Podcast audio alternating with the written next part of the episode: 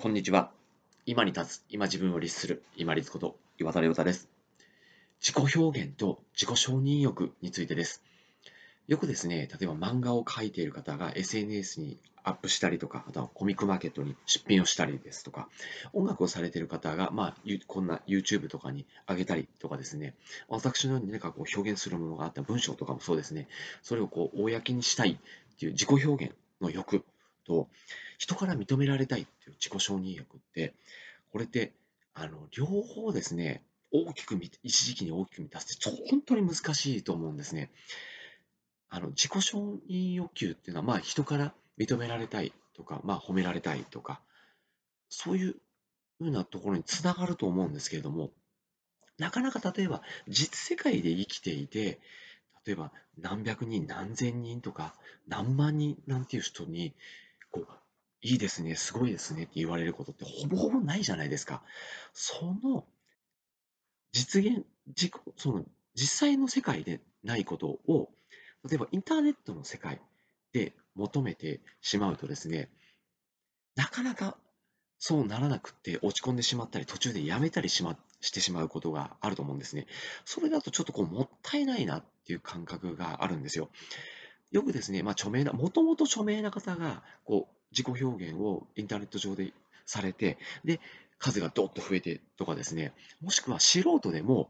たまたまうまくいってとかですね、改善の方法がうまくいって、数がぐーんと伸びて、そこからもう安定的に収益を得られる方もいらっしゃいますけれども、基本は多分このインターネット上ではなくて、実際の現実世界のように、まあ、例えば多くて100人、200人とか、私のように、今現在多分ですね、私の動画をご覧いただいている方、平均してですね、多分10人とか20人ぐらいしかいらっしゃらないと思うんですよ。でも、私の中では、まあ、内容が拙いところもあるかもしれませんけれども、それでいいんじゃないかなと思ってます。自己承認欲求っていうのを高めすぎて、それをさらに自己表現欲と絡めてしまうと、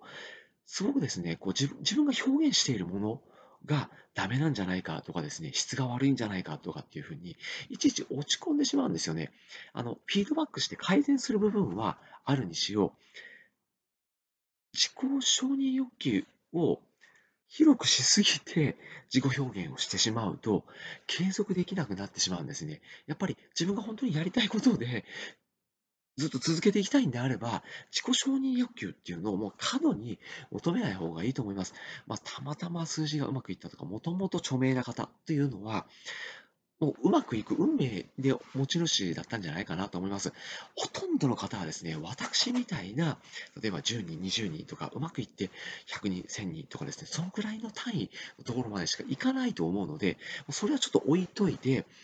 究極は自分のため、自分のため、自己、例えば自己満とかでもいいと思います。自分のために